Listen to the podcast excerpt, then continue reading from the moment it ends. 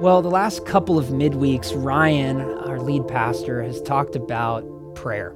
And we're just going to kind of wrap that up today. First week, he talked about kind of how to pray. He walked us through the Lord's Prayer in the book of Matthew, Jesus teaching us how to pray. And then the next week, he, he kind of talked about when to pray. Like when things are bad, when things are difficult, talked about the storm at sea and Jesus walking on the water and crying and, and, and, interacting with his disciples and bringing them in a, in a situation that was so dire, uh, bringing them out of that. Well, today I want to talk about why pray. Like, I almost want to step back a little bit and just ask that simple question Why should we pray? Have, have you ever wondered if God answers your prayers? Have you ever wondered if He like listens to what you say? Like if God is all powerful and if God is all loving, then wouldn't he always kind of hear what we have to say and, and do something about it? And and why should we pray if God won't do anything? Do you know what I mean? Like if God won't respond to my prayer, if God won't listen to my prayer, why what's the even point of me praying? Why should we pray if the world is like set on a course, you know? I think this question is probably all the more real right now as we are in a season of prayer and fasting, like I said, with If My People, this movement of you know tens and uh, dozens of churches uh, throughout the Bay Area praying. If we're all praying right now and and and and the virus continues, right? Man, are, are, is God listening? Like, is, is He actually responding to what we have to say? Why should we continue in prayer right now continue to pray for our communities, continue to pray for the eradication of this virus. If if if God's going to just do what God's going to do in the end. Like what is the relationship between God and our prayers? And why should we continue to pray? I mean, you know, I've been a pastor for over a decade. And uh, I got to tell you, I have sat with so many people who have walked through this question at a deeply personal level. It's as if right now, though, like internationally, we're experiencing this at a new level altogether because we're all, many Christians all over the world, not just the Bay Area, are praying specifically for the eradication of this virus and also that God would help us and comfort us and be present with us and that his will would be done in the midst of this virus. And this question is all the more pressing right now. I, I think, unfortunately, many people, Christians included, they fall into like fatalism. Do you know what that is? It's like, well, if God is sovereign and everything's set up, then like, you know, why pray? So we just kind of don't pray.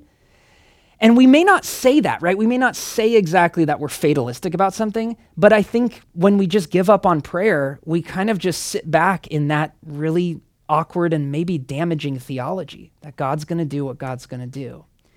I think the Bible is so helpful because the Bible does not talk about prayer and God's sovereignty very black and white. You know, it's not like God's going to do what God's going to do, so don't worry about praying. And it doesn't say, well, when you pray, God does everything you say, God does everything you ask for. That's black and white. The Bible is in the gray. Somewhere in the middle of those two extremes is truth for us to find. There's a story in the Old Testament I want to take us to. And if you've got a Bible, I hope you do, because this is a good Bible study, right? Go to Exodus, the second book in your Bible, to the 32nd chapter. Exodus 32 is the second book in your Bible. And we're going to look at this strange story of a cow, actually.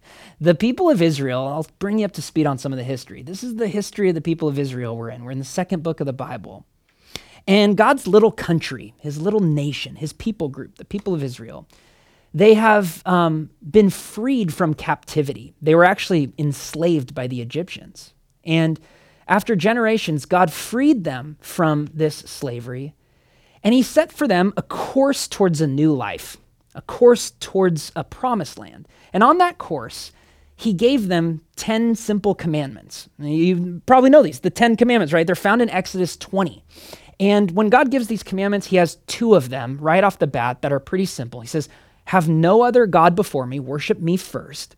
And also, don't make a carved image, don't make an idol.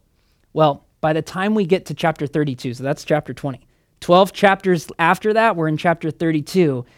And this kind of all goes awry. At the beginning of uh, Exodus 32 in verse 1, like the people are demanding, they're like, make us a God. They're actually saying the exact lines against the Ten Commandments make us a God. And Aaron, the leader at the time, because Moses is actually out of the picture right now, he's talking with God on a mountain. Moses is like, or uh, Aaron, Aaron's down there and he's saying, okay, let's gather some gold and let's create a golden calf. And he says, This is now your God. Let's worship this. So the people are off track. And this does not really resonate well with God, the Father Almighty, who created heaven and earth and who created this people and gave them simple rules to follow. God looks at these people and he says, I've been clear. And Moses and God are having this conversation. There's a prayer moment happening that we're going to sneak into. This text gives us a window into this prayer moment. It happens in Exodus 32, verse 7. It says this The Lord said to Moses, Go down for your people, whom you've brought out of the land of Egypt, have corrupted themselves. They have turned aside quickly out of the way that I commanded them. They've made for themselves a golden calf and have worshipped it and sacrificed to it and said, These are your gods, O Israel, brought you out of the land of Egypt. And the Lord said to Moses, I've seen this people, and behold, they're stiff necked. In other words, they're stubborn. Verse 10 Now therefore, let me alone, or leave me alone, that my wrath may burn hot against them, and I may consume them, in order that I may make a great nation of you. Let's just pause here for a second. This is some harsh words. You might think, wow, God has a short temper. You'd be wrong. You got to read before. We don't have the time for me to read you the first 30 chapters of Exodus here, but if you read before, you would realize a couple of things before we go on. We got to address this. One is that God has been very patient with the people of Israel. This is not Israel's first uh, demarcation against their love for God. This is not Israel's first offense. God freed them from captivity. God has been patient with them in their in generation after generation as they have complained or as they have mistrusted God and not trusted God and walked away from the ways of God. He's been very, very patient, all the way back to Abraham in Genesis 12. Also, God has been very clear. So God's been patient and God has been clear. God, I told you, his 10 commandments in chapter 20, very clear. He's like, look, guys, I'm first and don't carve images. And in this moment, God becomes second or third, and then all of a sudden they like make this new image. They make this carved image, right? So they've violated his patience, his clarity, but also God's been very just and God's been very merciful. So God has held up his justice. He's like, This is my law. This is what I've told you to do. And he's also been very merciful. For God to be both just and merciful is to picture what he's doing right now, which he's like, Look, just let me alone right now. His pure justice would be they're all dead in an instant, or the nation would have been wiped out many, many years ago. That would have been pure justice. And pure mercy would be not saying anything like this. But God is both just and merciful. And so God interacts with prayer with justice and mercy. And he looks down and says, Just leave me alone with these people. But look what Moses does. Okay, moving on in the story. 32, verse 11. Moses implored the Lord his God. Ha- have you ever implored the Lord? Ha- have you ever absolutely like gone on your knees before God? Have you ever followed into God's presence and his space and just begged him for anything? This is where Moses is at. Implored the Lord, saying, O Lord, why does your wrath burn hot against your people, whom you've brought out of the lands of Egypt with your great power? Why should the Egyptians say, with evil intent did they bring them out to kill them in the mountains and consume them on the face of the earth? Right? He's, a, he's asking God, why would you let the Egyptians win just to bring the people out and kill them? 13. Remember Abraham. This is Moses saying, Remember what you've done, Re- Abraham, Isaac, and Israel, your servants, to whom you swore by your own self to set, uh, and said to them, I will multiply their offsprings as stars in, of the heavens. And all this land that I have promised I will give to your offspring, and they shall inherit it forever. And the Lord relented from the disaster that he had spoken of bringing his people. This is amazing. God relented. What does that mean? It's actually the same, this is crazy. It's the same Hebrew word for repented. You know what repenting is? It's changing your mind about the things that you believe. It's about changing your mind and changing your direction. You change your mind saying, I don't want to do this. I want to do this way. Repentance and relenting is often talked about human beings, right? Like we repent and relent from our sin and go towards the ways of God. But here, that word is ascribed to the subject of Yahweh, the Lord, saying God actually does this. Now, if this doesn't break your brain, and this you're not listening, right? God changes his mind in this moment because Moses prays. Moses goes, God, I'm begging you. You swore by yourself. You, you made a covenant with these people. And why would you make the Egyptians look good right now? And why would you, you know, eradicate these people who are actually your people, God? Please, God, do something. And then God does something. It's that simple. Moses asks God to do something, and God changes his mind. It's that simple and it's that crazy. It brings this truth to mind. Through our prayers, God changes his mind and actions while never changing his character. See, this is what we wrestle with a lot. We think when God changes his mind or changes his actions, he changes.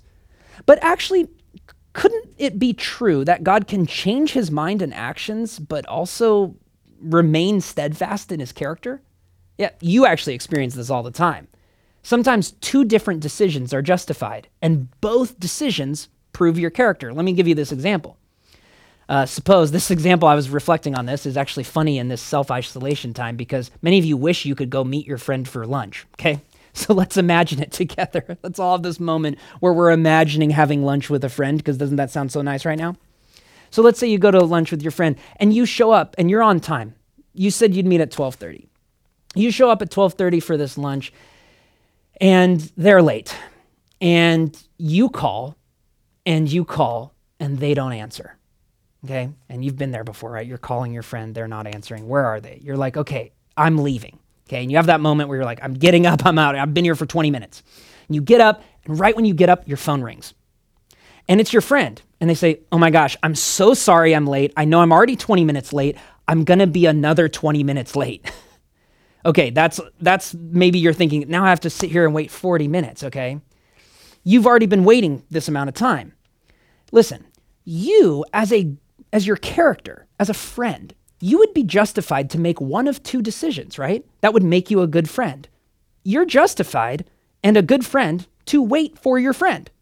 You're also justified and a good friend to leave because you said 12:30 and now it's going to be 40 minutes. You're justified to leave.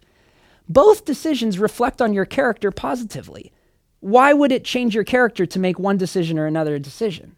The same, see, this is the thing that's happening with God all the time. With God, constantly his character is so pure that many of the decisions God could make would both reveal the integrity and the moral uprightness and righteousness of his character. And we just get a window into that in this moment. With God, it's constantly happening because whatever God does is good. And he does different good things all the time. See, he just has more options than you and I have because he has more righteous character than you and I have. And in this moment, uh, we get this window into the how prayer sometimes works. Is, is that this this passage is not about God changing, but about God changing what He does. In fact, God changing His mind actually reflects more on His merciful character than as if He were to woodenly commit to destroying His people. Him being open and merciful and flexible shows His great love for people. I want to use this to encourage your prayers, is that your prayers have incredible, incredible power. Now you might think, Chris, this might is this an isolated incident, right? This is Moses. He's like this mighty leader, and this is God, and this is the book of Exodus. How is this true for me today? Well, actually, it happens all over the Bible. It happens all over the Bible. I'll just rattle off a couple of places 2 Samuel 24, Jeremiah 18, Joel chapter 2, Amos chapter 7, Matthew 15, Luke 8, the book of Jonah, the story of Jonah in chapter 3, verse 10. That's all across the Bible. I just rattled off a couple of references you could go look up later to see how God changes his course and changes his actions based off of people's prayers. Look at this quote from Dallas Willard, the philosopher in the Divine Conspiracy. He says God's quote unquote response to our prayers, it's not a charade. It's not a charade. He does not pretend that he is answering our prayer when he is only doing what he's going to do anyway. Our requests really do make a difference in what God does or does not do. The idea that everything would happen exactly as it does, regardless of whether we pray or not, is a specter that haunts the minds of many who sincerely profess belief in God. It makes prayer psychologically impossible, replacing it with dead ritual at best. And of course, God does not respond to this. You wouldn't either. Yeah. God responds to our prayers because God is a person He's God, He's divine, He's holy, He's separated, He's above us, but He's a person. And when we start to think that our prayers don't do anything, it's very short after that we just stop praying. Because as Dallas Willard says, it becomes psychologically impossible. If you don't think prayer does anything, you won't pray. Or you'll only pray because it's religiously obli- you know, obligatory for you to do it. This is the truth. Prayer can change reality. Do you believe this? See, this is the scripture I, I want you to see in this passage is that reality changed when Moses asked God to do something. And in the moment we're in right now, could we as Christians actually shape and change reality? Is it possible that if my people, to use the verse we're using for our prayer campaign, if my people pray, he says, I will heal their land. That's in Second Chronicles. That's the verse, that's the banner verse for this prayer campaign we're in right now. Do you believe that if you pray, God will act? Do you believe that if you play, pray, the reality you experience will actually change? That's what Scripture teaches. During this pandemic, if the church is not praying, I really believe the church is wasting an opportunity. Because when we don't pray, we actually forget our role, even as human beings. Like we actually just have a role to play. Sometimes we get caught up, and this is the beauty of the Old Testament in particular. New Testament does this as well, but I feel like the Old Testament does this so well. Uh, it, it, pulls out the, our perspective of the world being about us. The Old Testament is beautiful because God's grandeur is so preeminent and people come and go all the time in the Old Testament. It's hilarious. You know, it's like generations come and generations go within a matter of one page of your Old Testament. Why? Because your Old Testament is not obsessed with human beings. It's obsessed with the glory, grandeur, mission, and purpose of God, the creator of the world. And he's on every page. And he's the main character in every story. And for us, we have to remember as the church right now in the 21st century, our role, part of our role on this earth, is to pray, is to ask God to do something, to ask Him to intervene, to ask Him to adjust the course of reality. That's part of what we're here to do. See, you and I, I always say this, right? You and I, we didn't choose the world that we're, we're born in, okay? We don't get to make up the world that we're born in. We don't get to make up the reality. And God chose to make a world, not a, ro- uh, a world of like robots where like kind of like everything functions. It's like a watch. You just kind of set it and it goes, right? That's a deistic view. That's not Christianity. God didn't set up a world of robots. He has a world that he set up that was good, that includes people. And God wanted cooperation. He wanted participation. He wanted partnership with human beings. That's where you and I step in, is that our main role is not to be awesome human beings living awesome lives, showing off our awesome selves. Our role is to become partners with God, is to become in relationship with Him, to love Him, to love neighbor, and to do that through a life of prayer. Prayer is the means by which God accomplishes His will. Let me put it this way prayer is the way God has chosen to work in this world. All prayer is, very simply defined, I love Dallas Willard says this simply. He says it's talking to God about what we're doing together. Talking to God about what we're doing together. It's that simple. What we're doing together is the partnership piece. The problem is we're just bad partners. And you see this in Exodus 32. If you look back at this story, right, the people, I told you, they, they were like not wanting to be partners with the living God. They're like, hey, make us something else that's shiny. Make us something we can see, something we can touch, something we can experience in this kind of world we live in. Because we can't see God and we don't know if what he's up to is good and we don't know if we trust him. Yeah, we're not very good partners with God. We kind of get sidetracked from our life of partnership and prayer with him, the same way the people of Israel were sidetracked. They wanted to worship something else.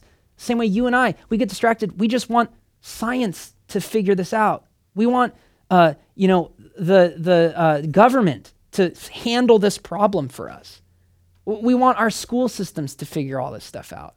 And all of those things, God will work through those things. Those are beautiful and good things. Government is great, science is amazing. But we can't forget that there's something else, there's another world happening that we can be in partnership with. And God invites us into that partnership. He saw this world, right? You see him experience it where he goes, Just leave me alone. These are stubborn people. I don't even want to deal with these people right now. That's, his attitude in, in this passage. But did you know God always had in his mission to partner with people in a more deeper way? In this moment in the biblical story, he's partnering with them with through a nation and partnering th- with them through representatives like Moses and partnering with them through a law. He gave them a law, a rule to live by. He says, Live by this way. That's how you'll partner with me and worship me. Well, he was forecasting from here and furthermore that there was going to be a time when he partnered with us in a more personal level. The book of Ezekiel says this. God speaks through this prophet and he says, I will put my spirit, my very essence, in you, and I will cause you to obey. Yeah, this is all through Ezekiel, through Isaiah. The prophets were speaking of this moment. God makes faithful partners through his spirit. And you and I can become faithful partners when we call out to Jesus and we become full of the Holy Spirit. Because Moses was full of this Holy Spirit, and Ezekiel was full of this Holy Spirit. And Jesus himself, look at Luke 4 14. It says Jesus returned in the power of the Spirit to Galilee. Jesus himself was full of the Spirit. You see, friends, our theology of Jesus and our theology of like this story, Exodus 32, Moses, we tend to think that Jesus and Moses are exceptions. They were full of the Holy Spirit, they were partners with God, they were connected to God, God heard their prayers. We think those are exceptions. But what if it was the rule? What what if Moses and Jesus and Ezekiel were they were not exceptions, but they were actually the rule by which God wants to work? What if instead of these characters being kind of unique examples, the way we sometimes view this, they were instead actually the representation of what kind of partner God is looking for on the earth? If you don't believe me, actually, that's what Jesus said when he left the earth when Jesus rose from the dead, before he ascended into heaven in Acts chapter 1, he says very simply, You will receive power when the Holy Spirit has come upon you. He's like, when I when I leave, don't be afraid because I'm giving you the Holy Spirit. That's why Paul can say in Romans 8:11, if the spirit of him who raised Jesus from the dead dwells in you, he who raised Christ Jesus from the dead will also give life to you through his spirit. Yeah. See, a life of prayer and a life of partnership to God, it's not something that some Christians do. And it's not something that super spiritual Christians do. It's just something that Christians do. And let me kind of put this actually a layer deeper. Prayer and partnership with God to change reality it's not just something religious people do. And I don't know where you're at today. I really believe it's something human beings were designed to do. Human beings, as created beings, were not created to be self sustaining entrepreneurs. They weren't created to be self sufficient. Human beings were created to partner with God to orchestrate and shape the world that both of them live in. That's huge difference to how some people are viewing this season. Right? During this virus, I'm seeing so much anxiety, so much fatalism, so much what does it matter? That Christians actually have the opportunity to be the ones who are the powerful ones, not because of anything they have, but because of someone they know, a spirit that lives in them, a spirit that inhabits them. Romans, that verse I just read, if the spirit that raised Jesus dwells in you, then you will get life into your immortal body. Man, if we have the same spirit that rose Jesus, the implications are incredible. It's really funny, you know, when you study church history, um, there's so much about church history that shows you when the church is like sequestered and when it is isolated and when it is oppressed, it seems to accomplish more. It's really weird. It's like you study churches in politically oppressed areas or even during times of incredible suffering like we're in right now. It's weird, but during those moments and in those places, God's church tends to flower. Now you think, why? Well, it's connected to what I'm talking about. It's connected to when people, when all people can do is pray, they actually have way more power than you might ever expect. Like, because all we can do is pray, when we do pray, we realize we're doing more than we could ever imagine. I was reminded of this this last week. I read this article by this pastor, Phil Moore. He's the pastor of this church called Everyday Church in London. And he brought back to mind, I'd never heard this story before, but he kind of read it years ago. The story of this missionary in the early 20th century. His name was James Fraser. And he was actually um, in kind of a similar position as the church is right now, but he was a missionary in China to pagan villagers in a village in China that's about several hundred miles west of Wuhan, where this virus actually broke out um, recently. But this is back in the early 1900s. He's in the foothills of the Himalayas, one of the most vast mountain ranges um, we know of, right? And James Fraser, this missionary, he found himself unable to reach converts because of the mountainous terrain. There was like so much snow that would happen. The winter, it was too dangerous for him to go.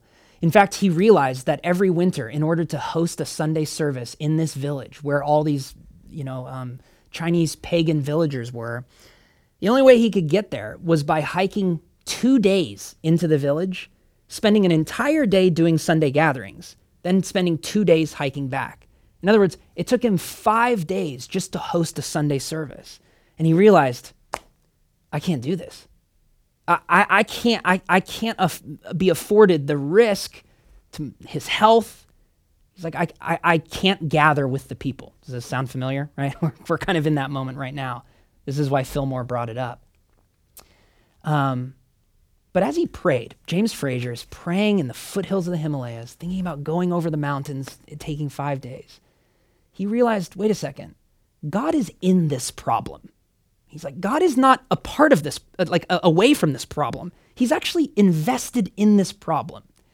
And the only way I c- could work, he's thinking, Fraser's thinking, the only way I can work as a missionary right now is not to hike, it's to pray. He's like, I'm just going to do this experiment. So he conducts this experiment where one winter he decides to not hike and he decides to just pray for the people in the villages, in the mountains. What would happen if instead of spending the time doing all the things I would do, I would just pray? He prayed for three to five days every week that the highland villages would know God and experience his presence instead of visiting them. It seems backwards, it seems crazy. And when the spring sun melted the snow and it was easier to hike in, and it only took about a day or a half a day to hike in, he climbed those mountains to discover what had happened. The church had flourished. The church even multiplied. he didn't do anything but pray. Like we as Westerners sometimes look at that, we go, man, that's a waste of time. But the church flourishes. In fact, Phil Moore writes this. He says, in fact, as he met with them, he heard about their winter Bible reading and their isolated prayer times, and he came to the remarkable conclusion that the villagers in the highlands had grown far more during the winter than the ones he was ministering to in the lowlands during the winter. The ones he was leading Bible studies for and he was doing the gatherings for, these villagers who were all alone and isolated and sequestered, more happened. Man, that's a story from history that should re- we should reflect upon right now. He wrote in his journal, Fraser wrote in his journal, I am no longer nervous or anxious anymore. It all began because of God. It will all continue because of God. What's even crazier is a lot of scholars believe that the big movement of China in the 20th century, God's church has done multiplied tons in China. Many scholars believe that the start of the movement was actually in those villages that Fraser was praying for. Does this expand your vision of what prayer is? I really hope it does. Because at some level, we right now as the church need to reckon with the reality of what prayer can do. And I think pastorally, there's been grief in me that we haven't been able to meet. There's grief in me that we haven't been able to gather on a Sunday. It's weird not seeing you guys every week. It's weird being in the foothills of the Himalayas knowing you guys are somewhere doing whatever it is you're doing. But when I read this story and when I see what God did and how God changed his mind in Exodus 32, and when I see how God responds to my prayers, and when I really consider it, you know what I think? I think we are set up for one of the more powerful times in the church in America. We're set up to grow in our resiliency and our commitment to being partners with God. I can't pray for you as your pastor, right? We're far from each other. You're going to have to learn to pray. And there's just this moment that comes in every like sermon, but this one in particular, where what I'm telling you just falls short and you've got to just pick it up and take it into obedience. Like I can't force you to pray, but I can show you through scripture and through the witness of amazing Christians like James Fraser in the foothills of the Himalayas that prayer can change reality. But you now, you got to go into prayer. And let me give you two final enormous implications for us to sit with. The first is that you have to be certain God will answer our prayer. All of our prayers, God will answer. We just have to remember prayer is truly a request. If the Holy Spirit is within us and empowering us, and we are partnering with God, we will know we ask, and this is a New Testament analogy, we ask God the way that a kid asks a father. And God is waiting to be generous to his kids. But God is also viewing these prayers as what they truly are, which is requests. God has given himself discretionary power to say yes, to say no, or to say wait. All of those are answers. So I've put it this way before all prayers are answered, but not all requests are granted. You kind of got to remember that. Like we say sometimes, I prayed and God didn't answer me. Well, it's usually just maybe God didn't answer you in the way you wanted him to answer you. The book of Jonah is actually about that a lot all of God's, all of our prayers to God are always answered. It's just that the requests we give are not always granted, and we have to trust Him with that. This is how exactly, by the way, how a good father acts. ultimately, the good father is always going to act out of the best for the child. And the child has to learn the trusting relationship. That's why Jesus tells us to pray, Our Father who are in heaven. Our Father. We approach our Father. There's a way in which, you know, all your requests, if you ask God, there's a, there's a way in which all of the requests you've ever asked, if they are granted to you, there's a way that you actually become a jerk out of that, right? there's a way that you become filled with pride when everything you pray is answered. See, God, God's more interested in the things in our hearts and our character, how to develop us as people of faith and resilience and integrity. And we wouldn't have those things if God just did everything we said, right? Also, he wouldn't really be God, would he? If he's God, he truly would have the discretionary power to say yes, no, or wait. If he's not God, he becomes our puppet. He does whatever he says. So when I say God answers your prayers, I'm telling you, he answers them. He gives real, thoughtful, discretionary answers. Some of them are different than the requests. Some of them are no, and some of them are wait. The second enormous implication not only God will answer our prayers, God will show us the possibilities. Um, this is where I'm saying it's up to you to begin praying. Um, when I started to take this seriously, when I started to pray, I started to change my view of God and change my view of reality and what was possible. It started with really weird things. I started praying more for like specific provisions I needed in my life.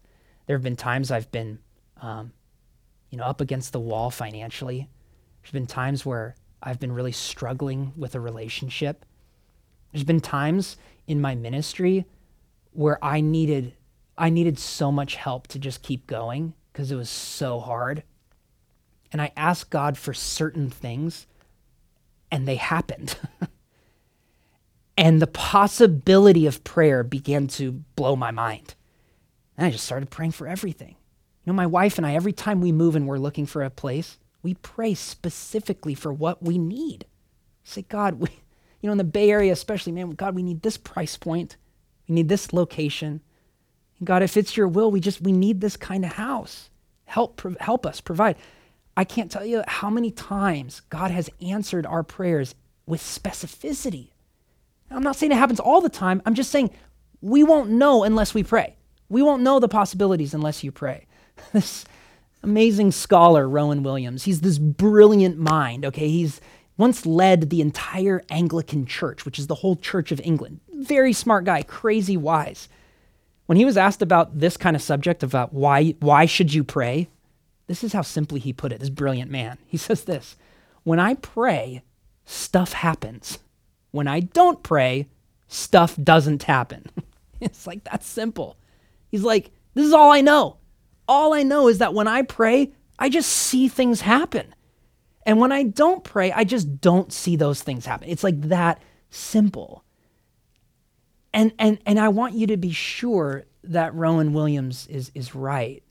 Because you might be thinking, how can I be sure that stuff's going to happen? Well, we need not look any farther than the gospel, right? Jesus Christ, when he was dying, made a prayer. And it's a famous prayer. He was in the Garden of Gethsemane. the night before he was betrayed. He was with his disciples, and even his disciples couldn't hang with him. They couldn't pray, they were falling asleep. And it says in the Gospel of Matthew that he, he went a little far off, and he went alone, and he fell on his face, and he prayed this prayer My Father, if it is possible, let this cup pass from me. Nevertheless, not as I will, but as you will. Jesus prayed that the cup, his suffering on the cross, would pass from him.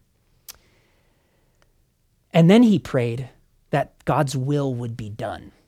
And God and Jesus put those two prayers, those actual requests before God and kind of the famous question is like was Jesus' prayer answered? The answer is of course it was. Because Jesus prayed a prayer that was knit to the heart of God. He let his request be made known if the cup could pass, but he also legitimately desired God's will to be done. And we know the cup of Jesus' suffering did not pass from Jesus.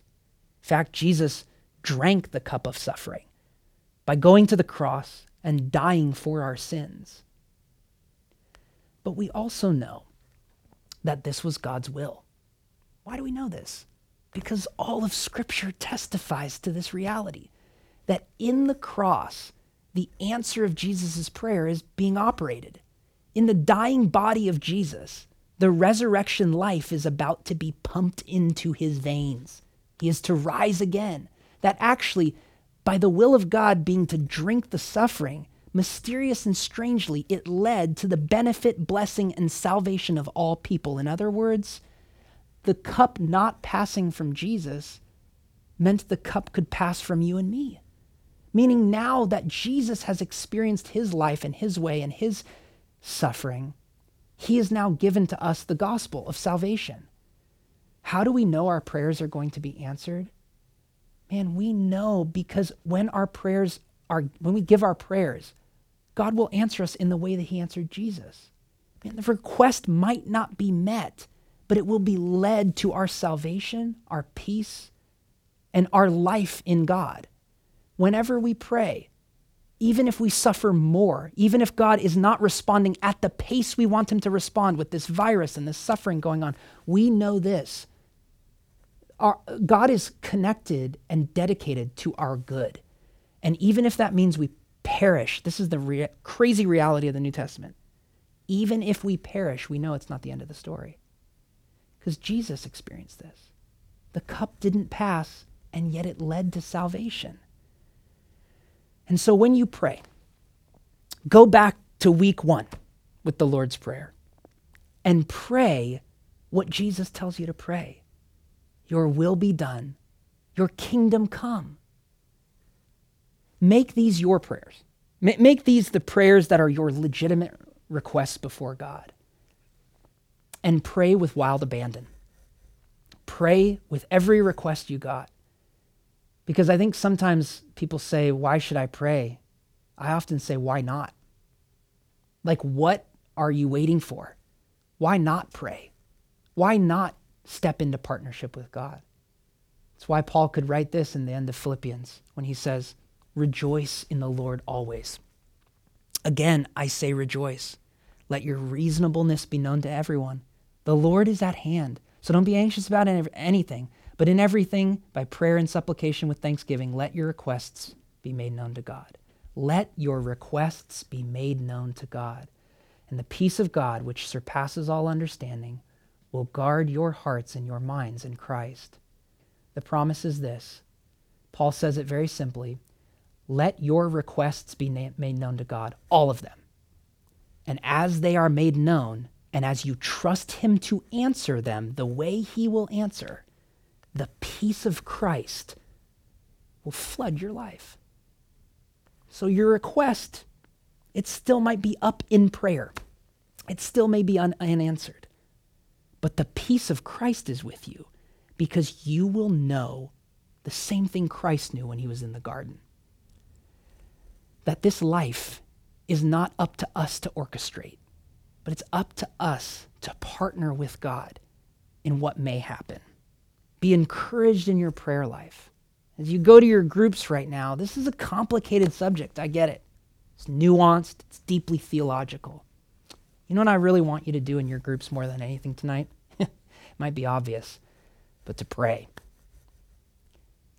I think for as much as I've talked about prayer in my life, man, I've definitely prayed more than talked about praying. So could you today, tonight, in your groups, simply spend a little time discussing this, sure. But would you spend more time actually praying, actually letting your requests be made known to God? Because I think that might be a better use of your time. And I think right there, you'll receive more peace than talking about prayer if you just simply pray. So let me ask God to bless our time before we go. God, prayer is a beautiful gift you've given us to partner with you. We want to steward it well. We need your help to do these things. We don't have the answers, but we trust you and we put our faith in you, God, the good Father. So, for those that are going to discuss and go to prayer right now, God, would you bless their prayer time richly, giving them the peace of Christ as they seek your face. In Jesus' name, amen. Grace and peace to you guys. We love you, and we'll see you on Sunday.